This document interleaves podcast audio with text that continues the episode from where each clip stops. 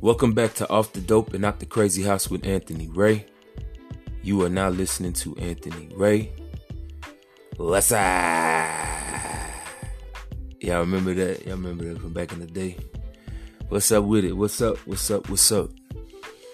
I want to say that uh, I, I apologize for taking so long to do this episode if, since the last episode. And my reasoning is a few things, but all in all, I just want to say I hated to leave y'all hanging, and my bad for leaving you hanging. So please forgive me. I wanted to make sure that uh, I was I'm, that, I want I'm trying to make sure that I'm involved in things that are growing me. So I had to release a few things and begin a few things. And beginning those few things has taken some of my time. So hopefully you wish me luck or pray for me if you believe in such things. If not, um just wish me well, you know. So let's jump into it. In this episode of Off the Dope and Not the Crazy House, I want to talk about the counter piece that goes with the last episode. And that will make this episode about why women shouldn't do drugs. And this part right here is something I'm not a woman, so I can only tell you about things that I've been through and what research has shown. And with that, I will also say that when I'm talking about statistics on here, I've said this before and I'll say it again. I don't believe that statistics are the only reliable information that you can receive. I don't actually believe that statistics are always reliable, um, depending on the studies that are done, because, long story short, people lie if they're surveyed. Now, in some of this research, I think it has to do with asking people questions and getting their responses. But some of this research is is research that's actually done in physical ways with, you know, hidden hidden desired outcomes or you know hit, hidden hidden reasoning from the patient. So they're just doing testing on people who don't really know why the testing is occurring or what the you know what they're looking for.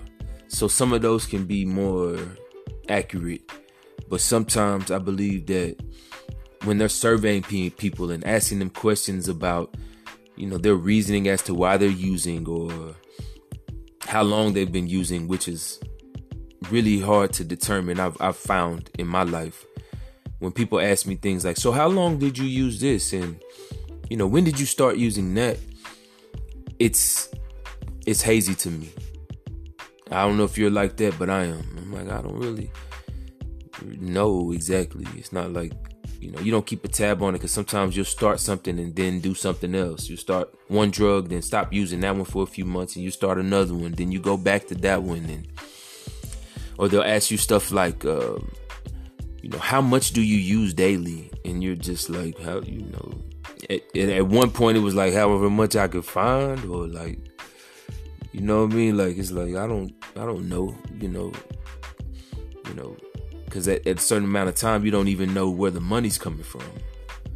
So, oh, when I think back, I can't think about like, wow, the money is just so. In different circumstances for different people, these answers are accurate or inaccurate or truthful or outright lies. So, just take some of these statistics with a grain of salt, but at the same time um, remember that there is a level of seriousness that has to be maintained when we're talking about some of these things, especially when it comes to women, because during this time we're going to be talking about addiction and pregnancy, during pregnancy, and stuff like that. So let's kind of jump into it right now. So, right now, I am on a, uh, website called drugabuse.gov. Drugabuse.gov and that's the site we're gonna be on today. And it begins off by kind of speaking on the fact that men are more likely than women to use any type of illicit drug. And I don't know if that's true or not, but it, it, seems like it could be. But at the same time, when I was in that world, I didn't see a lack of uh, female figures in that world. There wasn't a lack of female presence in, in the world of drugs, but it is also a good thing to note, though, that, well, it's not a good thing to note, but it is notable that even though that be the case, um, women are more likely than men to develop a substance use disorder, or, or they're just as likely, excuse me, as men to develop a substance use disorder. Um, women actually may be more susceptible to craving and relapses than men as well. So let's keep that in mind that even though men are more likely to do the drug according to this website, women in the end are more likely to be susceptible to the cravings and relapses. We have different bodies, we have different chemical and biological makeups than they do. So let's just keep that in mind. Um, when it comes to, let's just break it down by kind of this. This breaks it down kind of by substance. So it starts off with marijuana, which is arguably one of the most controversial drugs right now of our time. And I just want to say again that many people believe that marijuana is not a drug. Marijuana is a drug. All right.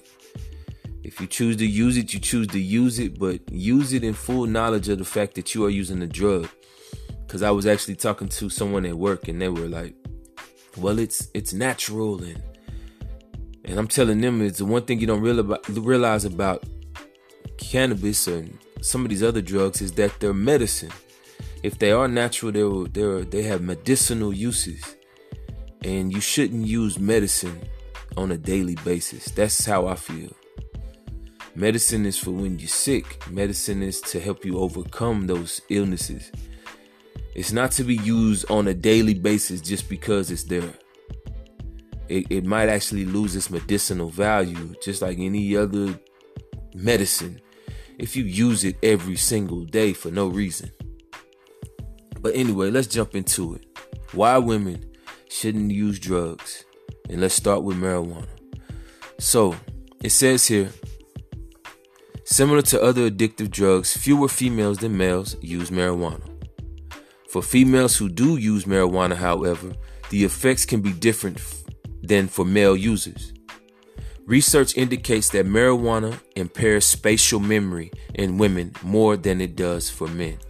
So, spatial memory, if you don't know, spatial memory is the storage and retrieval of information within the brain that is needed to both plan a route to a desired location and to remember where an object is located or where an or when or where an event occurred.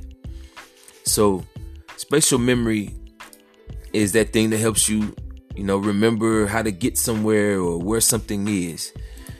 And that actually creates a problem for women more than it does for men after they're getting high. In one study specific to teenagers, male high school students who smoke marijuana reported poor family relationships and problems at school more often than female students who smoke marijuana.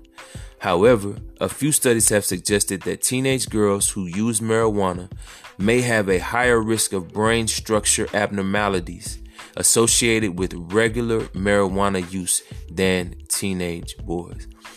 So it it, may, it seems that from here what they're saying is that men that the male student males um, during those teenage years actually have more problems at school and in their families. And I can tell you right now that I think that that's true.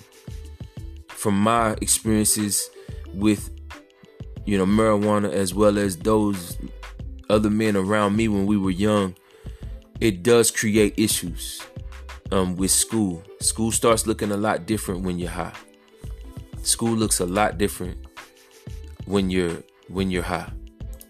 Um, your family situation is a lot different when you're constantly high. So that part is interesting. And it's also interesting to me that women have a higher risk of brain structural abnormalities.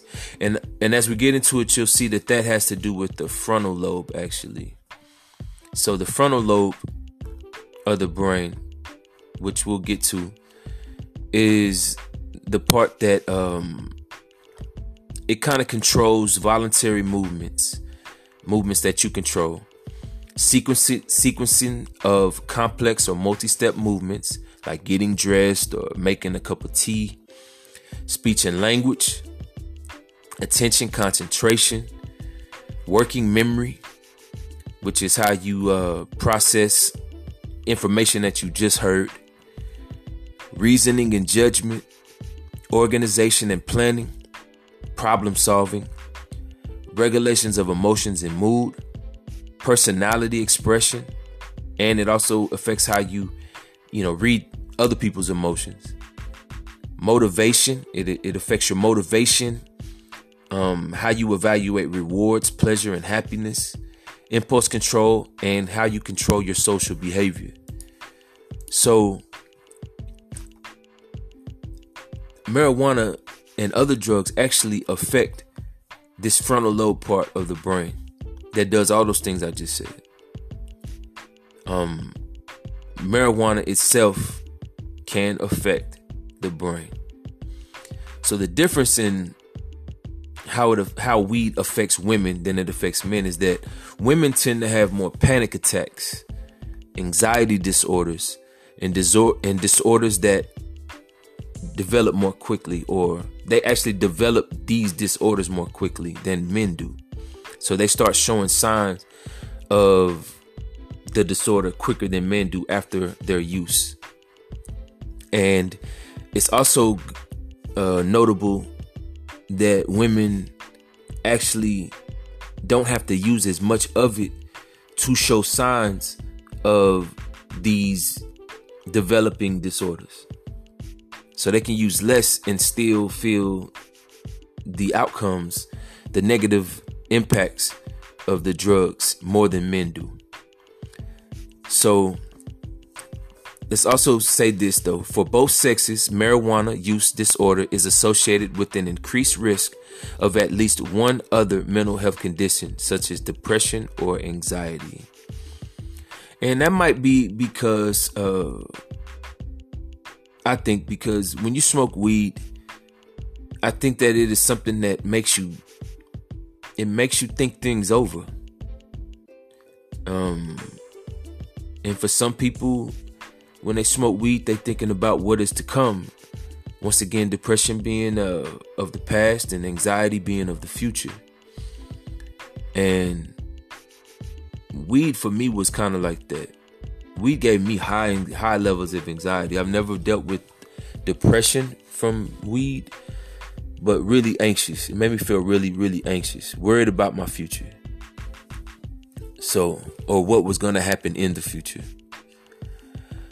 All right. For by contrast, women who are addicted to marijuana have more panic attacks and anxiety disorders. Although the severity of marijuana use disorders is generally higher for men, Women tend to develop these disorders more quickly after their first marijuana use. Rates of seeking treatment for marijuana use are low for both sexes, and that's because no one believes that weed is a drug. Now let's jump to cocaine and methamphetamine. Research, this says research in both humans and animals suggests that women may be more vulnerable to the reinforcing or rewarding effects of stimulants, with estrogen possibly being one factor for this increased sensitivity. In animal studies, females are quicker to start taking cocaine and take it in larger amounts than in males. Women may also be more sensitive than men to cocaine's effects on the heart and blood vessels. In contrast, female and male cocaine users show similar deficits in learning, concentration, and academic achievement, even if women have been using it longer. Female cocaine users are le- also less likely than male users to exhibit abnormalities of blood flow in the brain's frontal regions. That's what we were saying earlier. So, um, it actually was in the cocaine that is the the the that affects that part of the brain more. Excuse me, I said it was marijuana on that frontal region, but the abnormalities was what what are caused by the weed. This the cocaine or methamphetamines, the stimulants, are what actually affect the frontal region due to the blood flow issues that are caused by stimulants. These findings suggest a sex-related mechanism that may have, that may protect women from some of the detrimental effects of cocaine on the brain. As for methamphetamine, women report using the drug because they believe it will increase energy and decrease exhaustion associated with work, home care, child care, and family responsibilities. Weight loss is also something else that women say that they use it for. So, I want to say in this part to remember that this is what women are reporting. That's a key word. Women report using the drug because they believe it will increase blah blah blah blah blah blah. So that's the part where I'm saying in these things that sometimes I think they're not they're untrue because I think that because women do not want to be seen in a certain light, they make it seem as if the only reason they're using this drug is because they don't they need to work they have to take care of kids and they have all this overloaded amount of responsibilities and um, not that women don't have these things going on in life but i don't believe that they're any less likely than males are to use the drug for um, sex or fun. Um, in which we actually see they have a chart here on this same page that I'm that I'm reading from that even though women are citing this, the motivators they have a, a list of motivators that show that females are motivated to use methamphetamines over males for certain st- certain categories then and and males are more likely to use methamphetamines or motivated to use methamphetamines for other categories so females, they say in this chart, are more likely to use it for weight loss, for to escape reality, to stay awake, for energy, because their friends were using it, for fun, and to get high. Now, for males, they're saying males used it so that they could work more, for better use for I mean for better sex, excuse me, um, to replace another drug, which is a big thing. Like I met people in jail who actually got off crack by using methamphetamine. To experiment. These are the reasons for males. Um to use them. So the chart kind of the chart itself kind of uh contradicts what women are saying that they just basically used it for those reasons. When women actually use it for many other reasons outside of just needing energy to work because they're exhausted. And men actually use it for that reason and other reasons as well. So I just want to throw that out there that the women that I've met who used it, honestly, many of the women that I have seen and men who use methamphetamines, they do work a lot if they keep a job. The problem is that their work is usually shoddy and um, they're really unreliable when it comes to showing up on time and doing things like that. Same thing um, with home care. Women who are doing home care activities for children and are become methamphetamine users heavily don't actually they might be using it for these reasons but in the end the women that are using this stuff for healthcare become worse worse at at childcare than they did when they began. Because methamphetamines do not um, increase you know that nurturing response. They don't increase uh, many of the things that are needed to take care of children like time organization these things processing of information controlling of emotions these things that are necessary in order to lead um, and to lead a household or, or to to to take care of children as well so it jumps into MDMA, uh, you know, Molly, ecstasy, these things. Research suggests that MDMA produces stronger hallucinatory effects in women compared to men, although men show higher MDMA induced blood pressure increases. There is some evidence that in occasional users, women are more prone than men to feeling depressed a few days after they last used MDMA. Both men and women show similar increases in aggression a few days after they stop using MDMA, which is interesting to note that because once again, a lot of times what you'll see, as we'll get into later, is that they'll show that there's an aggression increase or there's a that more women are abused who use or who are, or more women are who use are in abusive relationships. And it seems to me that they fail to correlate the fact that these women as well are aggressive. They become aggressive. Um, just like when they're using molly mdma this stuff affects your brain. All of these drugs affect your brain. They affect your mood. They, they, they affect your chemical biology. They affect they affect your insides, they affect your mind.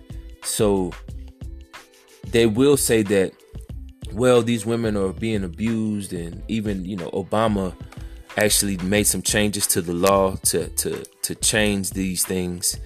What they didn't look into was the fact that women who are using drugs or are in more abusive relationships as well is because they as well add to the negative dynamics of that relationship. They're talking crazy. They're they're being crazy. They're more promiscuous. This is something that's not talked about in any of these statistics that I will show you. But it is definitely one of those reasons why women, when they're asked about why they take methamphetamine or something like that, they don't say sex a lot of the times because they want to downplay it. The women that I've done um, meth meth with or that I knew did meth or cocaine or any of these drugs that are you know kind of increase your desire to have sex. Almost every single woman I've ever asked they swear to God that they don't take that that that's not them. Like it doesn't make them horny. Every time I'm not even like it doesn't do that to me. I'm like how? How is that even possible when the truth of the matter is that it actually does. Of many women who use these drugs are very promiscuous. It, it, it, it gives you a burning desire to have sex. And so this increases that negative dynamic in a relationship because the guy who's probably also taking it is looking at her like, I know you feel this way. Don't lie.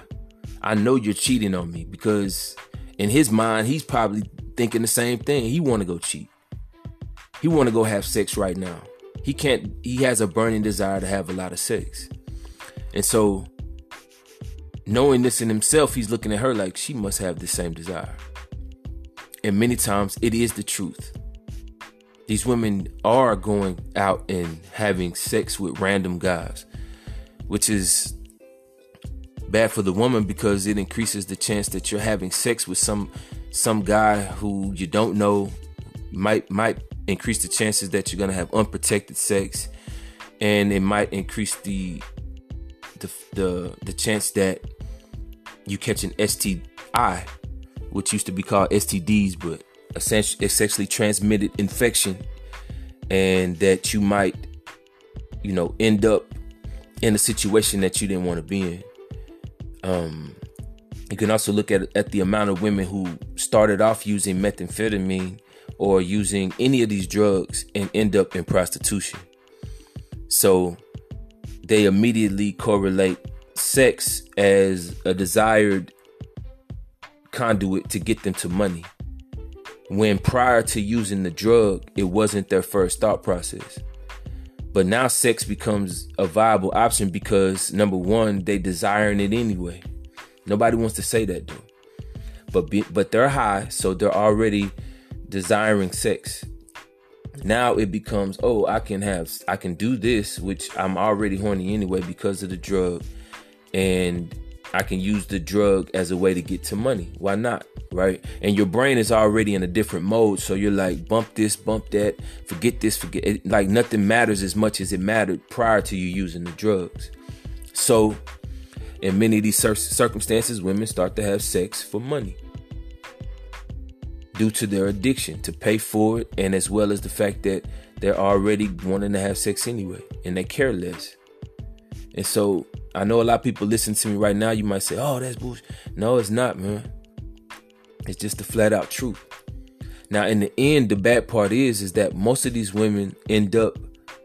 I'm not to even say most, but there are a lot of women that end up having uh, second thoughts about what they got into, and sex becomes less enjoyable. Yeah, over a long period of time. Um, they start seeing it as more of a monetary thing and less of a turn on or they gotta they have to use drugs in order to um, become aroused um, these type of things actually happen when it comes down to the substance abuse of drugs that are like uppers and, and in these situations but I do want to read this part that says about women violence and substance abuse. We're going to jump over here right quick because we're already kind of on the topic. So let me read this excerpt here on uh, drugabuse.gov about women violence and substance abuse. More than one in three women have experienced physical violence at the hands of an intimate partner, including a range of behaviors from slapping, pushing, or shoving to severe acts such as being beaten, burned, raped, or choked. Victims of violence are at increased risk of chronic health conditions, including obesity, chronic pain, depression, and substance abuse in recognition of the severity excuse me, of violence against women and the need for a national strategy to address this issue, in 1994, Congress enacted the Violence Against Women Act to hold offenders accountable and to provide services to victims. In 2013, President Obama reauthorized the act to expand programs for reaching especially vulnerable populations. So, I think that it threw this part in here just to um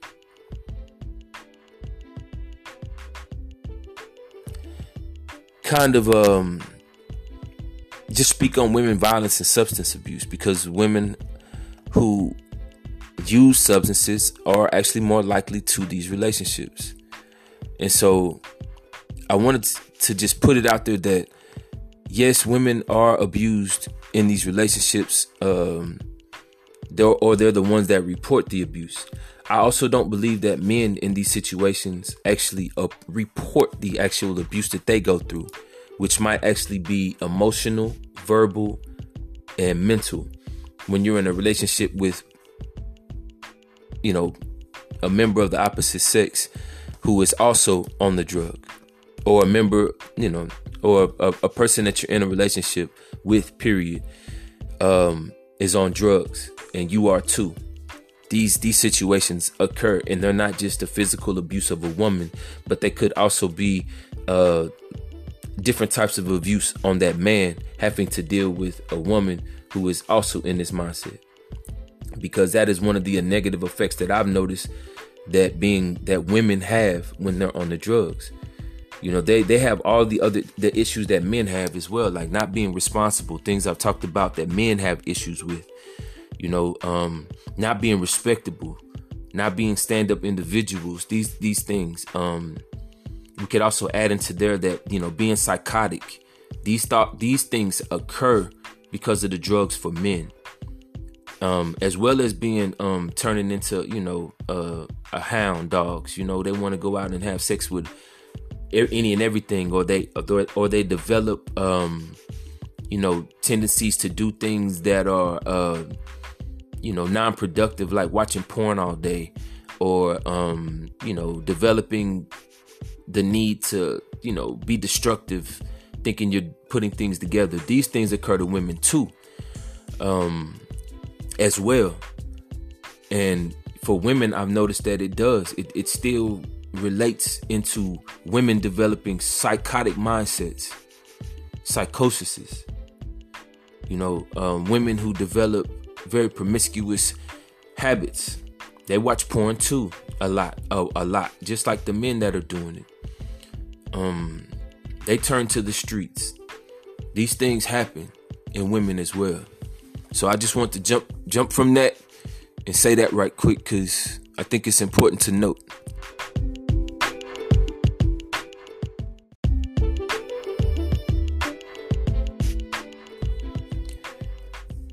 And so that was MDMA. Um, let's see. Young women are more likely than men to die from this reaction. Hold up, I skipped a piece. So let's talk about. So MDMA can interfere with the body's ability to eliminate water and decrease sodium levels in the blood, causing a person to drink large amounts of fluids.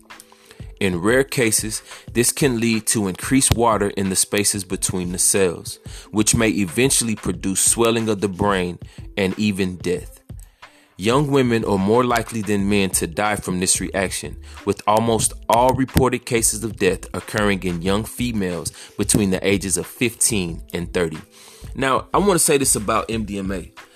Back when I was young, I had my bout with MDMA, my bouts, um, and I had a little binge with it and it was a big thing when we were youngs, But MDMA was totally different. You know, ecstasy back then, exos we called them, was totally different. We called them Skittles and all kind of stuff. But back then, I want to say this that it was. uh I think the high was different than the MDMA that that has just been recently going around. You know, up to like the last time I took.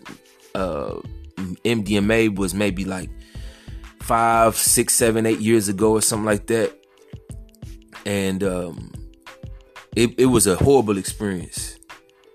But um, maybe it might have been just what I took. But the few times that I got a hold of it during that time, those times I was using, it wasn't a pleasurable experience. It was too stepped on. It had too much stuff in it, that too much up and down in it and it really messed me up. I, I ended up sick almost every time I, I took it.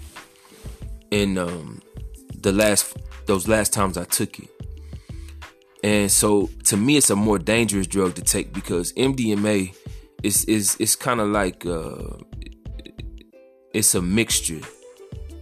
And so you don't even know whether or not you're taking the upper or the downer form and all this kind of stuff. It's it's just it's dangerous in itself. But it's interesting to note that almost all reported cases of the death occur in young females between the ages of 15 and 30 because I noticed that women got have gotten really into this MDMA thing. It's it's like a thing.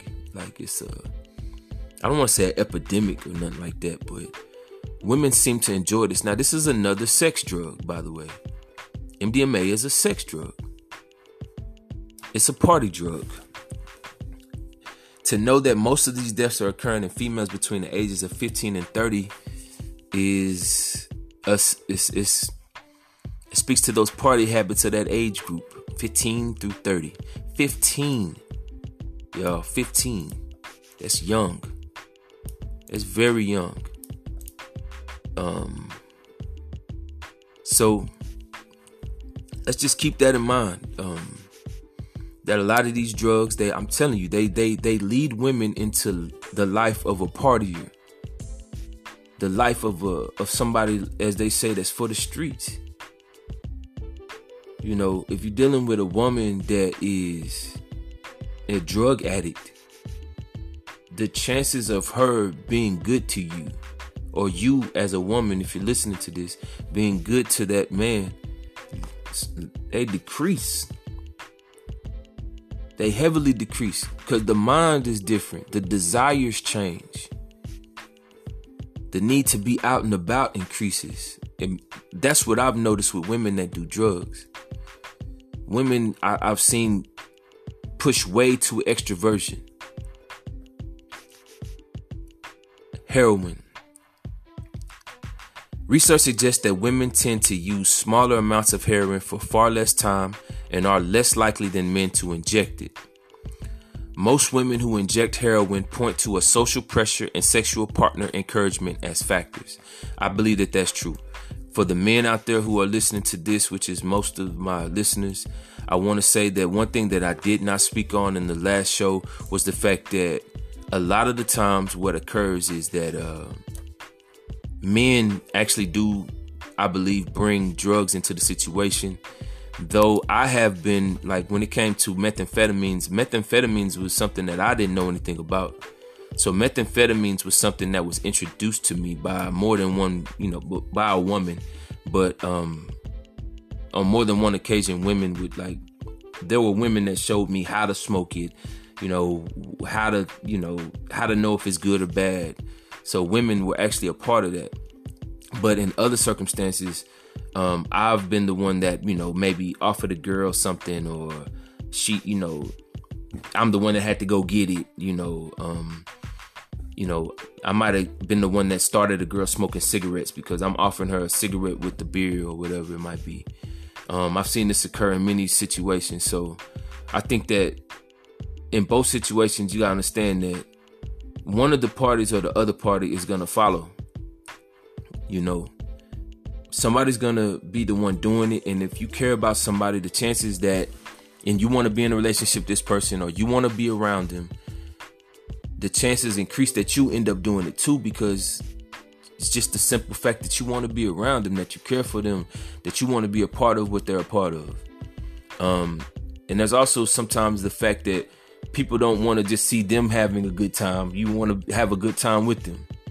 So they're getting high, you want to get high.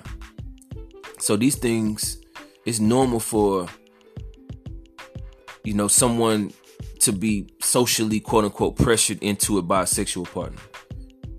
But I also want to say that this is not, once again, because I think that there's a bias towards the female perspective when it comes to a lot of this stuff. And I just want to be real about it. That it that it also is a pressure that men feel too, that, that but men won't report. So if a woman is doing a drug and you don't do that drug to, and you want to be a part of what she got going on, a man is very likely to do that thing too. Um, especially if he's already a drug user and he's like, all right, bitch, she doing this, all right, let me try it. You know what I'm saying? If this is gonna get her loose and she wants to have fun and you know, and it's gonna get her to the point where we're both chilling, why not? This is the thought process for many men who might be actually pressured the same way by women. So I would like to say, women, you have to believe that you have that that ability to to negatively impact men as well when it comes to drug use. Um, one study indicates that women are more at risk than men for overdose deaths during the first few years of injecting heroin, but it is unclear why this might be the case.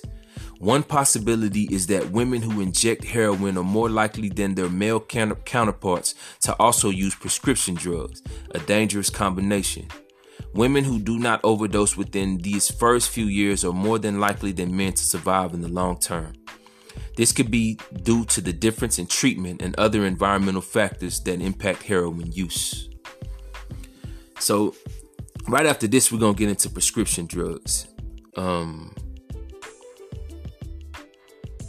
but just remember that women, you are also more likely than men to overdose on heroin. Heroin.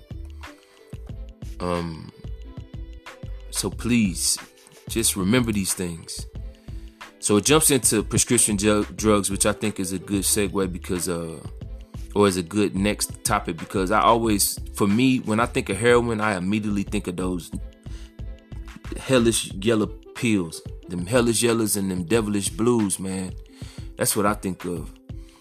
I immediately think of that because they're so the, the withdrawals and all that is so much the same. Um, man, prescription drug misuse is, is the use of medication without a prescription. They're saying so. Um, these are prescribed drugs like opioids, those yellows and blues. Um, I guess even Adderall and stuff like that. But this is mostly o- talking about opioids and sleep pills. So, some research indicates that women are more sensitive to pain than men and more likely to have chronic pain, which could contribute to the high rates of opioid prescriptions among women of reproductive age. In addition, Women may be more likely to take prescription opioids without a prescription to cope with pain, even when men and women report similar pain levels. Research also suggests that women are more likely to misuse prescription opioids to self treat for other problems such as anxiety or tension. A possible consequence of prescription opioid misuse is fatal overdose, which can occur because opioids suppress your breathing. So, this goes through some old statistics from 2016 and 2017. But back then, about 19 women per day, compared to about 27 men, died from overdose on prescription opioids. 19 women every day. Um, in okay, this is going through some old statistics. So, um, I, this is the statistic I want to read to you though. Women between the ages of 45 and 55 and 54 are more likely than women of other age groups to die from a prescription opioid overdose. Now, the reason why I thought that was interesting is because my days when I was out there messing around um, in the streets um, with these opioids, you know, trying to find people who had it and trying to get it, trying to procure it, and all that. What I found out was that almost everyone at that time that I knew who had some, they were women. Older women in these in this around this age group too, from 45 and 54, 54 these women are the ones who had it. Like it was it was uh it's strange to think back and think about it, but these older women would be the most unlikely, but they they they kept them, you know. Um and luckily, I didn't know any of them who had who, who died from overdoses. I, I did know other people who died from overdosing on opioids. Um, but luckily, I didn't know any women, so I can't speak to that portion. But I will say that just be careful out there because I do know women are very involved in that world.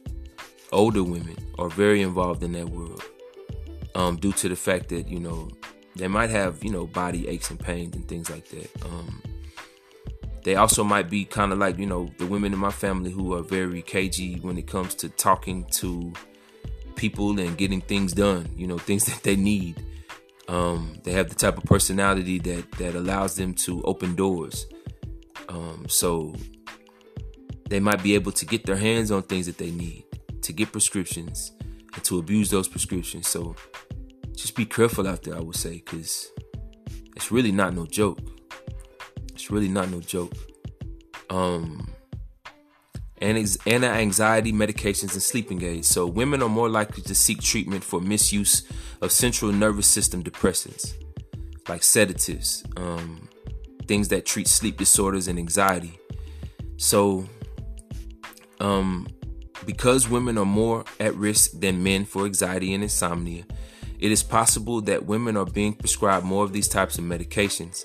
Greater access can increase the risk of misuse and lead to substance use disorder, dis- disorder or overdose. So those are just good things to keep in mind. Now, of course, we, this goes into um, alcohol and tobacco use. And actually, in this one, it actually I, I don't know if it's on this page or another one, but it actually said on here that something that I've said in other ones, which is that nicotine is actually a gateway drug. I actually read it on here. I don't think it's on this page. It's on the other page that I have open, but we're running out of time. Um, but it actually states in this article if you go to drugabuse.gov and you look up substance use in women research reports, then you'll see it as well. You can read about it. But they actually call nicotine a gateway drug, which I was like, wow.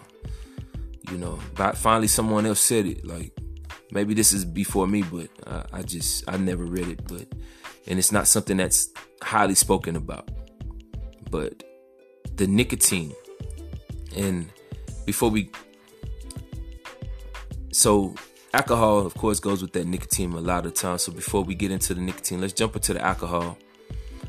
Um, in general, men have higher rates of alcohol use, including binge drinking. However, young adults are an exception. This is the party ages, right? Girls ages 12, god dang. Girls ages 12 to 20 have slightly higher rates of alcohol misuse and binge drinking than their male counterparts. 12. Wow. Drinking over the long term is more likely to damage a woman's health than a man's, even if a woman has been drinking less alcohol or for a shorter length of time. So, another good thing to note y'all's bodies are just totally different from ours. So it seems that by the repeti- the repeating thing that we're hearing is that women can receive a higher amount of damage to their bodies with a smaller amount of use. So y'all have to be much more careful in how y'all use the fact that y'all using should be and not to mention which is something that we might not get a chance to talk, touch on but maybe slightly it's the fact that as well if you're pregnant or you or you might get pregnant, which is the case in a lot of these circumstances, is because it loosens you up. I'm talking to women right now, and it makes you make less less um intelligent decisions.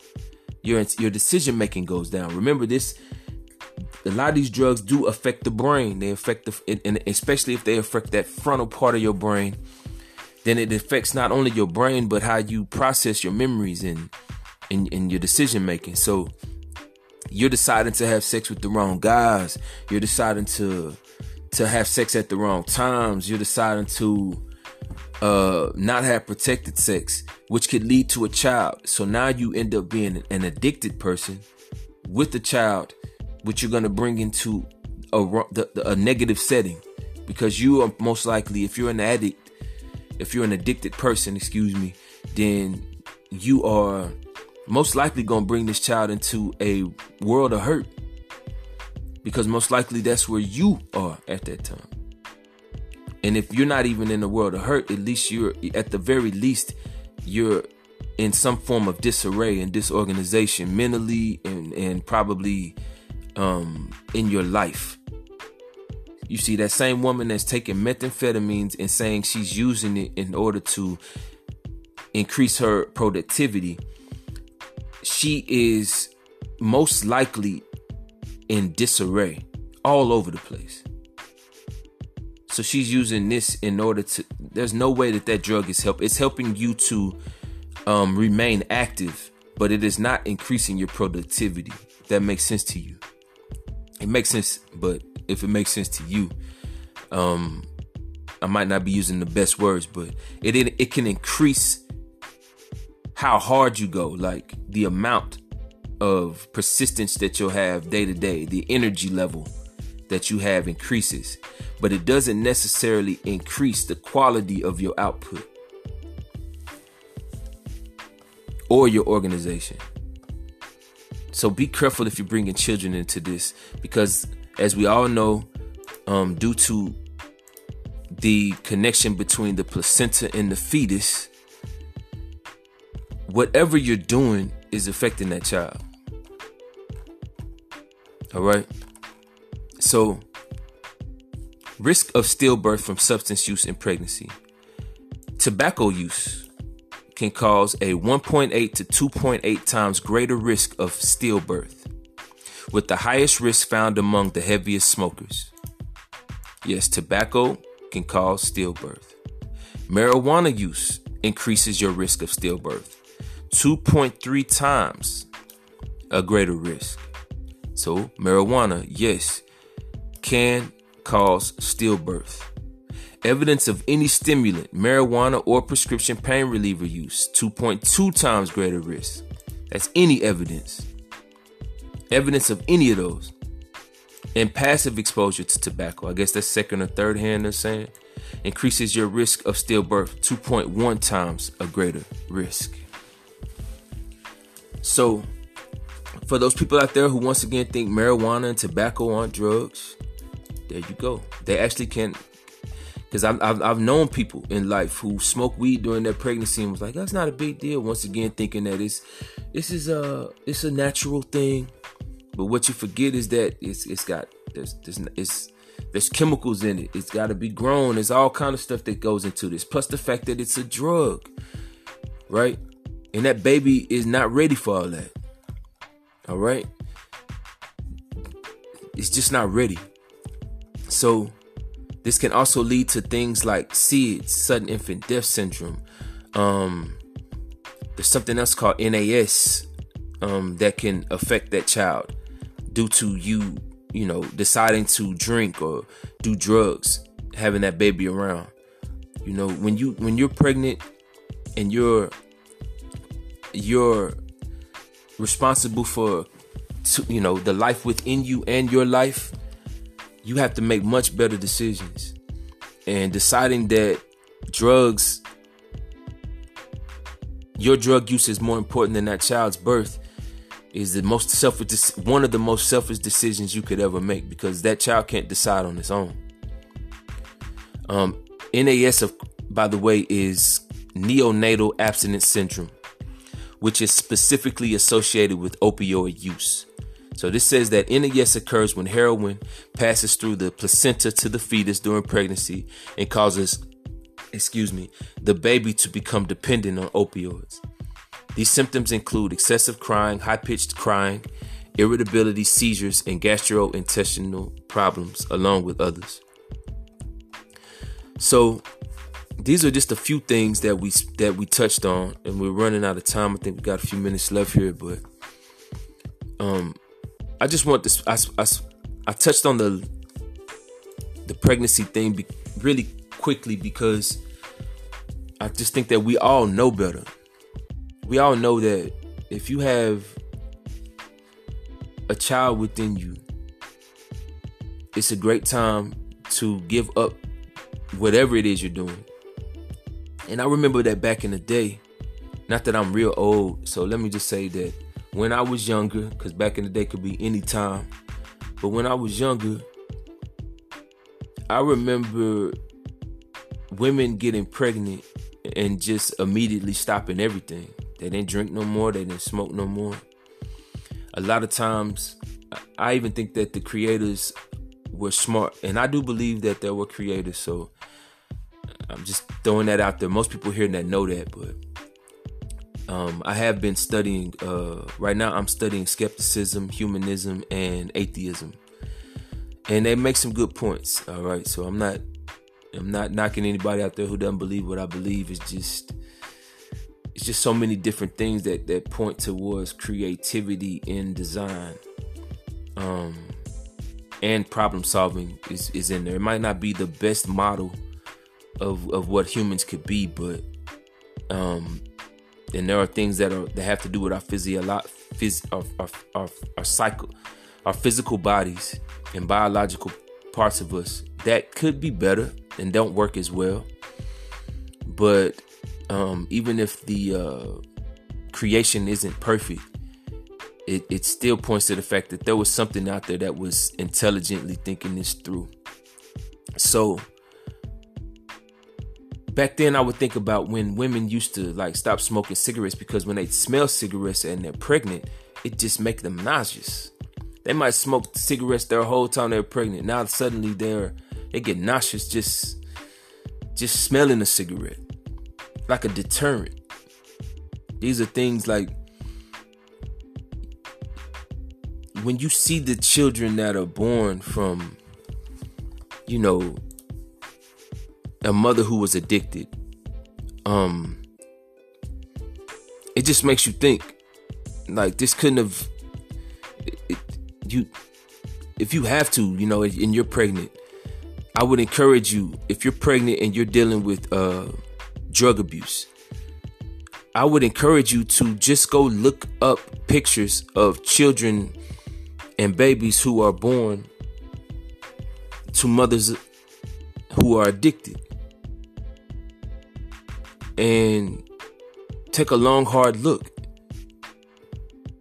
and see that the things that these children are going through is are serious. These kids, man, they experienced real pain. Imagine going through withdrawal when you just got here. I mean, I'm a grown person and I went through uh, what basically was opioid heroin withdrawal. And as a grown man, like it brought me to my knees. So imagine a child um for up to 14 days, for two weeks. They have uh, diarrhea. They can't stop crying. You know, they have fevers. Their their their reflexes are acting crazy. They're irritable. Um, their breathing's messed up. They're having seizures. They can't sleep. Can't gain weight. Their nose is, stopped up and they're sneezing, they're sweating and trembling and throwing up. All these things are happening to your child. So think these things through. Would you rather that happen to you or your child? I think it's I think you should make the sacrifice for it to happen to you and not your child. So if you're pregnant, think this through. If you don't decide to go through the pain, then your child is going to have to go through the pain.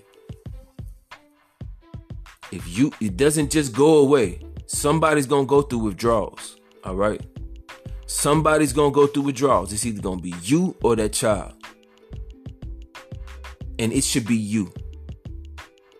You should be the one that takes on all those symptoms because you're the one that decided to do the drug. And in love, you should not want your child to go through what you go through. Just throwing that out there. Um as always, um I'm saying these things because I care. And this this portion right here was a little bit more filled with statistical information and research data because I'm not a woman. Um and I wanted to be respectful to what y'all are. And the fact that y'all are different. But I also want to keep it 100 from what I knew. So I do say this stuff out of love and concern and I just want to be real with y'all. So I hope that you don't take any offense to this. And I know this might have seemed like a more dry version of the show. And I apologize for that, but I wanted to kind of get down to the nitty gritty. And there's so much more information on this. I couldn't dare touch on it all. When it comes to the research being done on women and substance abuse, there's a lot of it out here. So I encourage you, if you're a woman out there and you are dealing with this, just know that um, there is an overlap between what males go through and what women go through. But you are also different, and we're different from you. So just like some things um, are more closely related to, you know, a male than it is for a female when it comes to substance abuse, the vice versa occurs as well. So it's important for you to do research about you. About you. It's also important for you to protect your mind, your brain, your body, and and it is important for you to protect whatever life is inside of you. And don't be selfish and allow that child to come forth messed up. I think that in this world it is so important to find something that is willing that is worth sacrificing for. Sometimes I, I almost believe that there are certain women that get pregnant as a means to slow them down. That's old school thought process though. I really believe that sometimes it's like an urge to slow down.